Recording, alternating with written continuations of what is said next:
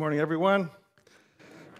Let's see, we have must have the cream of the crop here today or something. No, it's been a it's been a difficult couple of weeks, and uh, even uh, recently we've seen a lot of uh, our friends and families uh, succumb to the, the virus, and so it's just one of those wait and see t- times for our church in many ways.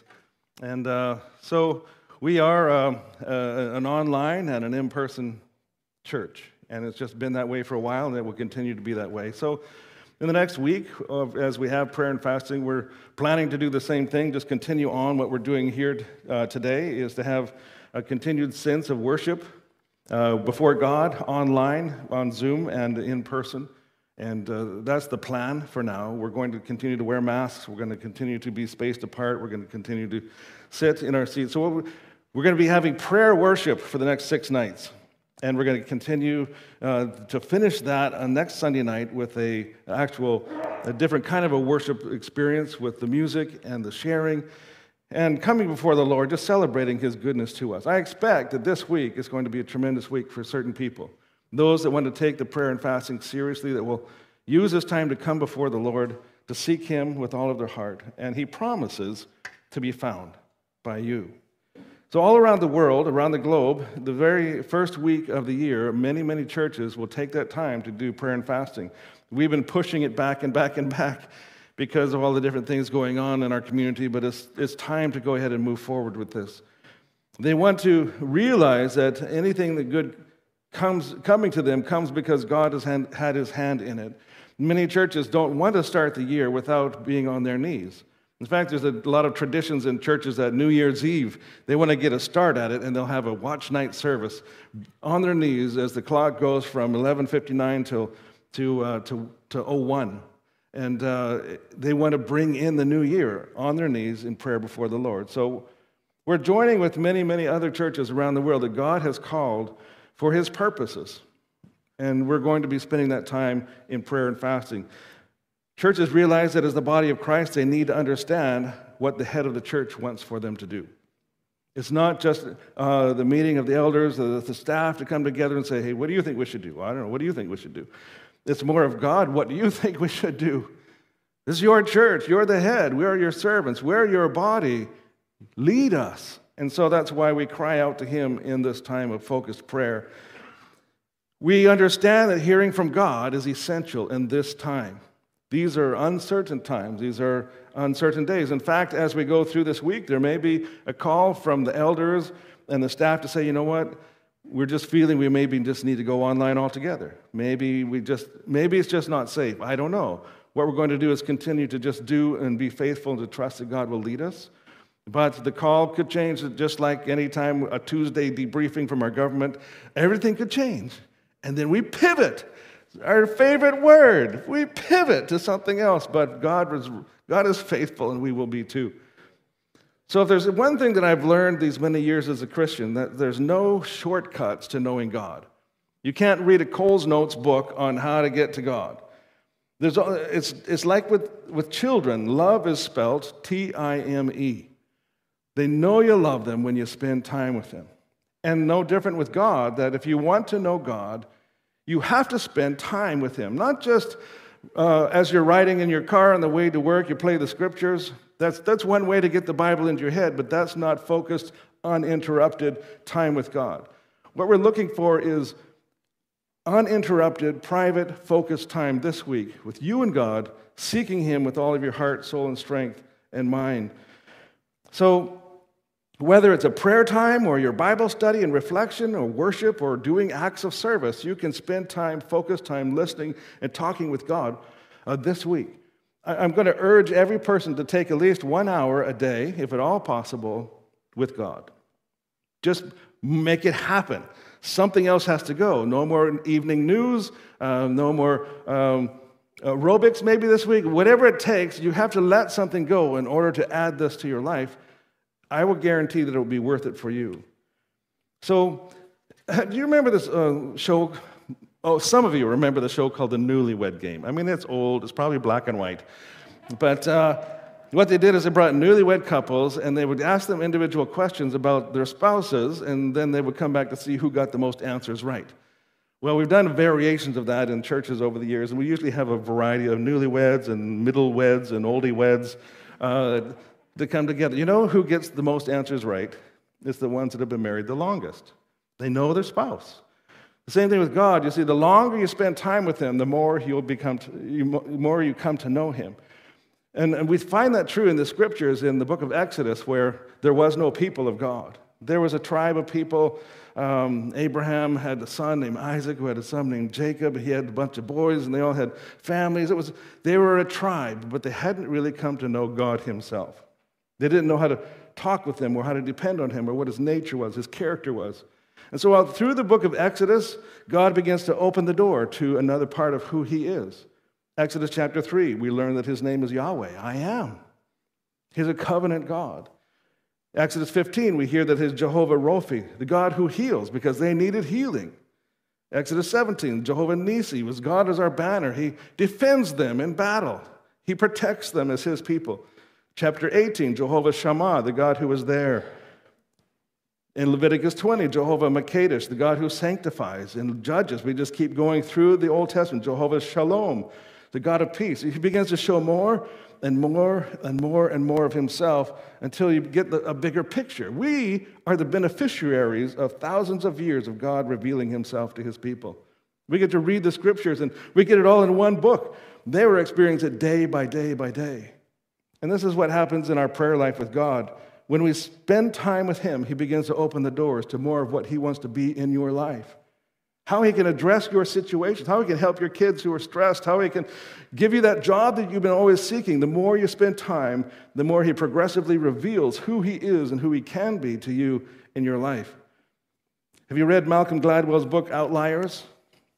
Uh, talks about if you want to become an expert, then you need to spend about 10,000 hours at being good at something chess, computer programming, basketball, photo shopping, Whatever it is, you spend that amount of time, you will become excellent at these kinds of pursuits. Well, do you want to supercharge your prayer life? You know, if you spend 10,000 hours with God, I tell you, you're going to get to know a lot of God. If you do one hour a day, that's about uh, 27 years. We'll make 10,000 hours. How many of you have faithfully spent at least a half an hour with God as much as possible throughout your lifetime. Morning devotions, I see those hands. There's several hands are going up. You know, trying your best to spend a half an hour. If you spend only half an hour of God, then that takes 54 years of your life. And you know, and people have done that, right? They, they have spent 10,000 hours with God. And I can tell you, they're much deeper and much more knowledgeable about who God is than many who don't spend much time at all. So, what I'm asking our church to do this coming week is to take deliberate, focused, and unhindered time with God, asking for His guidance and direction for yourself and on behalf of the church. So, I was preparing Romans chapter 2, and it's a, it's a hard hitting chapter. And the more I got into it, I thought, you know, it's more important to teach really about prayer and fasting today so we know what we're getting into and what I'm looking for as a church. Next week, we'll get into hypocrisy. This week, we'll do prayer and fasting in the book of Romans. So, fasting, what's fasting? Uh, and that's a good question because it's a lot of different things to a lot of different people. It's not what Life Lab requires you to do before you get your blood work.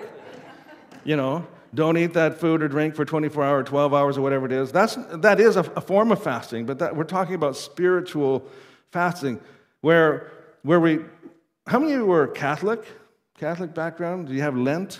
You have to give up fish or, or, sorry, meat on Fridays or give up certain things throughout the Lenten period. And, and it was a reflection of Christ suffered.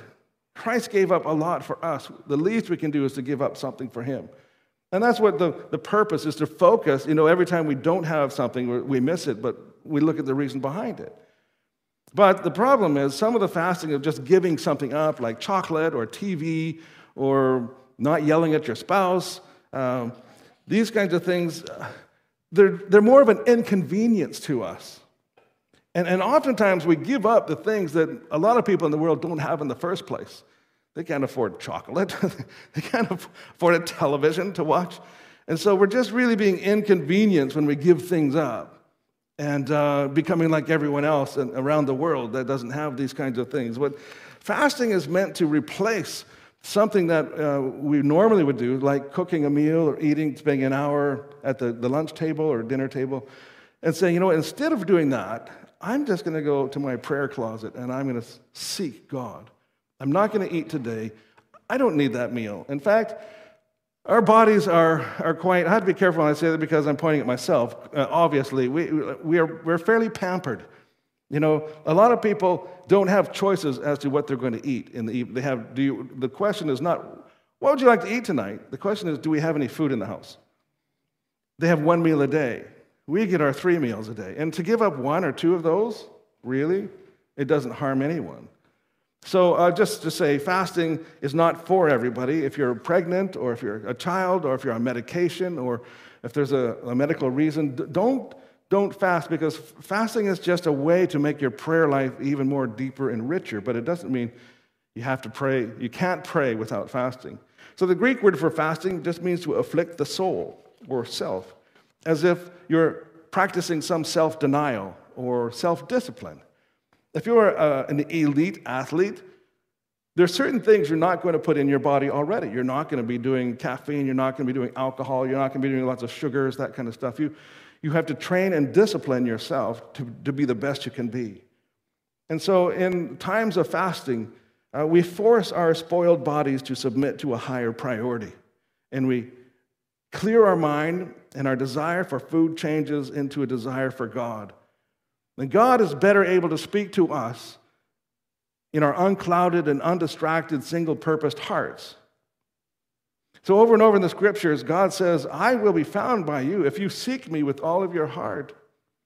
I will be found by you, says the Lord. So, lots of people, um, they will take uh, the fasting time to just focus on God.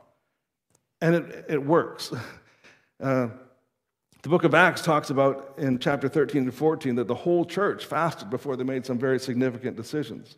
So if, if, something comes up to us as a church, now we may say, hey, church, this, you know, on Tuesday, we're all going to fast and we're all going to pray so that we can get the, the mind of God to, to get this decision right.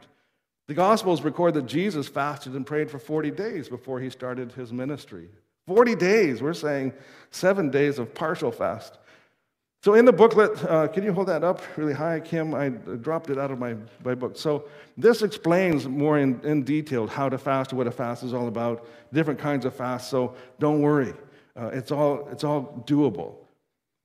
There's also a daily devotional in each one in, in, in these books that I'd like you to go through, answer the questions, and then use those questions to de- determine what God is trying to say to you and what he's trying to say to our church. So Christ's disciples fasted and prayed after his resurrection from the dead and his ascension to heaven. So let's just say that the point of prayer and fasting is not food at all. Food is, is kind of irrelevant to this. The point of prayer and fasting is seeking God, finding Him, having a more intimate and deep personal relationship with Him. Fasting is going to take your prayer life to a whole new level. It's a way to demonstrate that there are certain things more important to us than just giving in to our, our physical craving. That sometimes nothing is more important than seeking God and finding Him for your life. I can tell you if, if one of my kids got super sick, I don't really look at what I'm going to have for lunch or how I'm going to cook for supper. I'm going to be on my knees until I hear a word from God that He's going to be okay. There's some things so important that nothing else matters but finding God. So let's look at a passage, Matthew chapter 6, and when Jesus is teaching about fasting and praying, just read through this a little bit as uh, instructive for us. Matthew chapter 6, verse 5, Jesus says, And whenever you pray, don't be like the hypocrites who love to stand in the synagogues and on the street corners so that they will be seen by people. I tell you with certainty, they have their full reward. In other words, when you're trying to get the attention of people, God's not interested. You got the attention of everyone, but you're not going to get the attention of God. He's saying, pray for God, not for show. So when we come to pray, we're not interested in the fancy prayers, we're interested in finding God. And then he says in verse 6 "But whenever you pray, again, go into your room. Close the door, pray to your Father who is hidden, and your Father who sees from the hidden place will reward you. When you are praying, don't say meaningless things like the Gentiles do because they think they will be heard by being so wordy.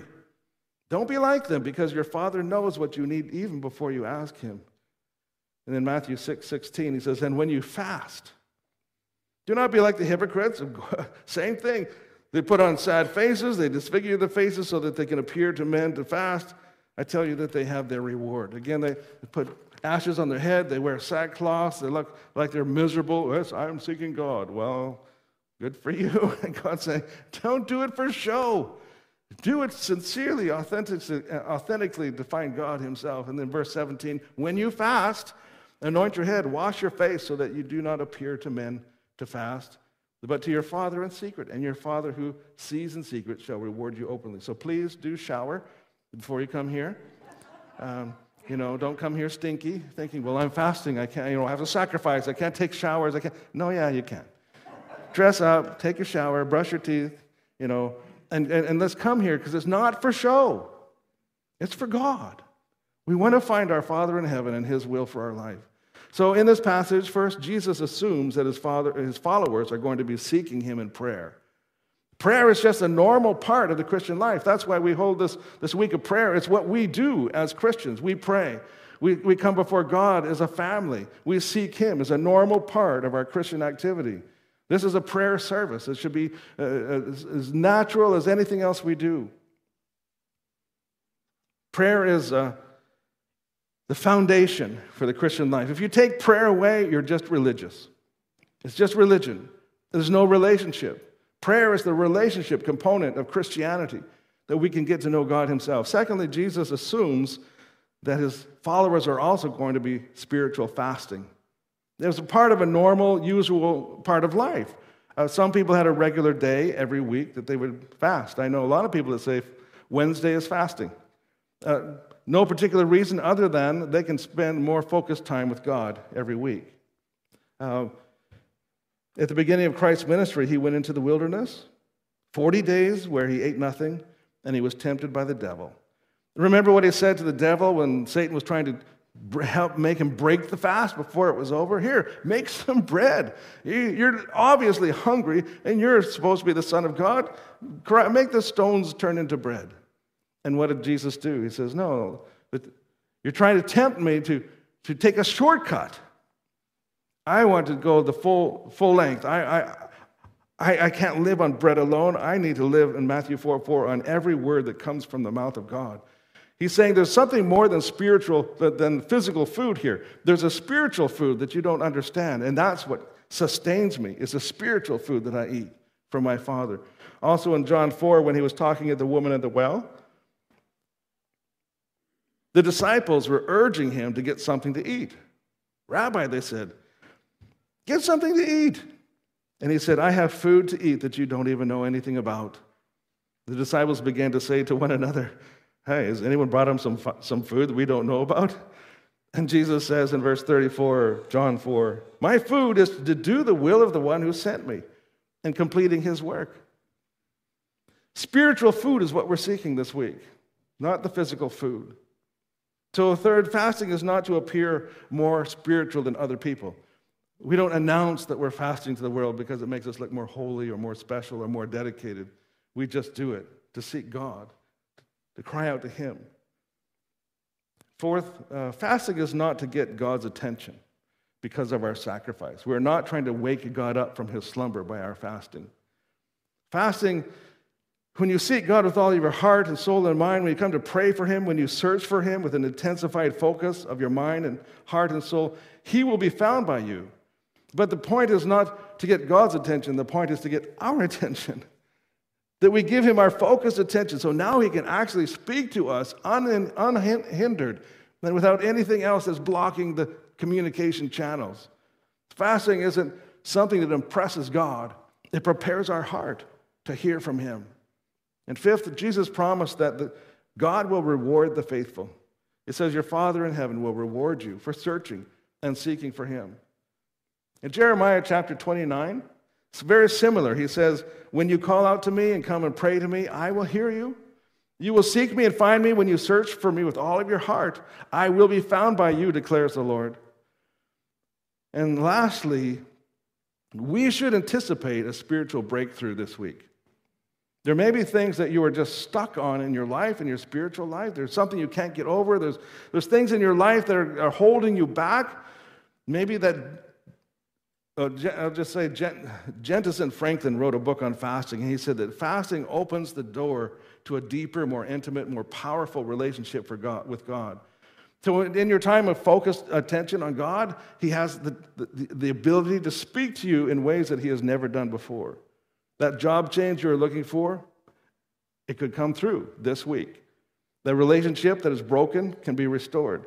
The direction you're looking for can be revealed to you. The problem you're facing will be resolved. The struggle you face day in and day out will be overcome with victory. Maybe you've never really taken focused, uninterrupted time with God before. Maybe this is a new thing for you. It will take you to a new level in your spiritual walk with Him. Maybe you've never taken prayer seriously or truly sought your Heavenly Father before. Maybe you just kind of coasted through life and everything's cool and, and it's okay. I don't really need to cry out to God. The thing is, we don't know what's going to happen tomorrow. We don't know what's coming our way next week. I, I, I was really, um, I was moved when I was down in the, in the coast of Louisiana, Mississippi, some years ago, and I saw the devastation of uh, Hurricane Katrina. Uh, Cement pad after cement pad all along the coastline used to have a house on them. And now they're just cement pads. Churches that were building new buildings, cement pads. They lost it all. And I've always wondered to myself, I wonder if God, if He had an unfocused, unhindered communication with those people, if they would have changed their plans, if they would have delayed building for another month after the hurricane had passed, if, they, if he had their attention, could he have warned them? And I think, yes, I think he could have. And I, I, want to be available to God. I want my mind to be open to his spirit. I want him to show me things that I need to know because he knows the future and I don't. How do I prepare? I want to be able to handle what's coming because I spent time with God. I'm prepared and I know what to say or how to act or what, what to do. Sometimes God is silent, but not because uh, he doesn't have anything to say. It's because we're not in the right place to hear. And that's what this week is going to be about putting us in the right place to hear. I want to see spiritual breakthroughs in people's lives. I want to see us turn time for food into time for spiritual food.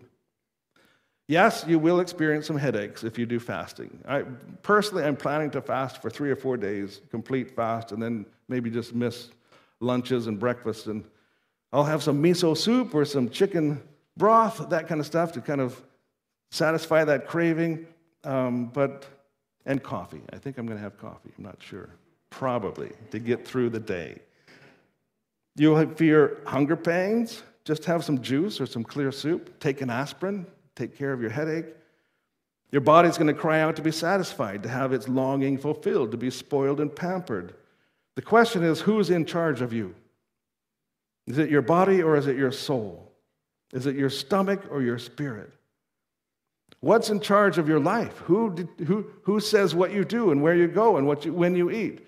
If you keep giving in all the time to what the body says, you're not giving in to what the spirit says.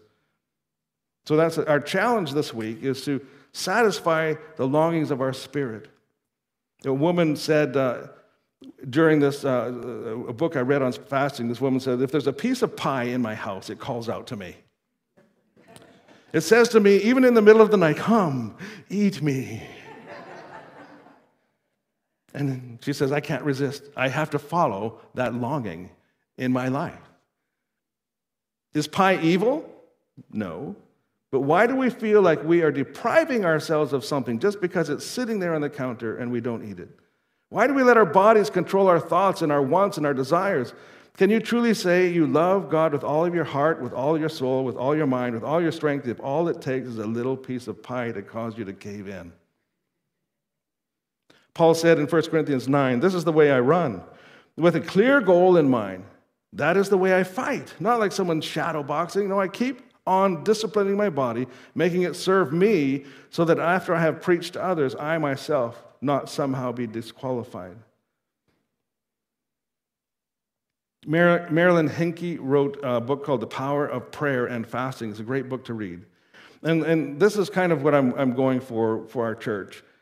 She says, A man once said to me about fasting, It seems that when I fast, the world seems much more black and white, at least for a period of time. I see right and wrong much more clearly. I see good and bad, blessings and cursings, benefits and negative consequences, what is godly and what is ungodly. I am much more discerning about what lines up with God's commandments and what falls into the category of man's commands. And so Marilyn asked this fellow, What happened after you were finished your fasting? And he says, Well, there's a time after I end fasting that the whole world seems more vivid and more colorful than ever before. I can distinguish tastes again. The sky seems bluer than before. The air seems crisper in the mountains. All of my senses seem to be heightened towards what is God's creation, which is always good, and what is man's invention, which is often an element of evil to it. So, the last thing about fasting, what I say in this time of prayer, is it can certainly bring revival. Do you need revival in your life? Are you kind of stagnating where you are in your spirit and you need to have a fresh word from God? You need to have a, a, new excitement in your soul to say, God is alive and He's well and He's working all around me. And it's time to, to wake up, to stop from the slumber, to step up, to get involved in what God is doing all around you. Prayer and fasting, there's a good chance that you'll be revived in your own spirit, that you'll come away from this with a new passion and a new energy a new desire to seek God, to hear from God. And once you get a taste of God speaking to you regularly, you just don't want to stop. You want more and more.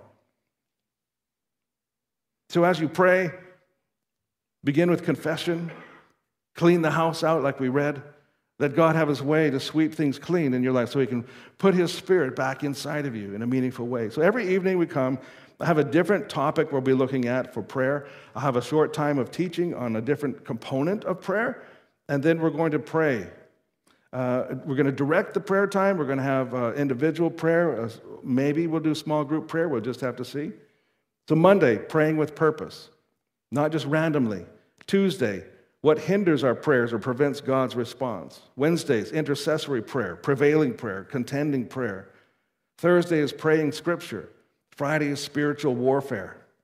Saturday is recognizing God's voice when He answers prayer. And Sunday will be the celebration of what God has done in our presence and among us, to celebrate His goodness and His direction, and to, to put it all together to say, God, we're listening. When you speak, we will act. Help us to obey what it is you have for us to do as a church. So, would you bow with me for uh, a word of prayer?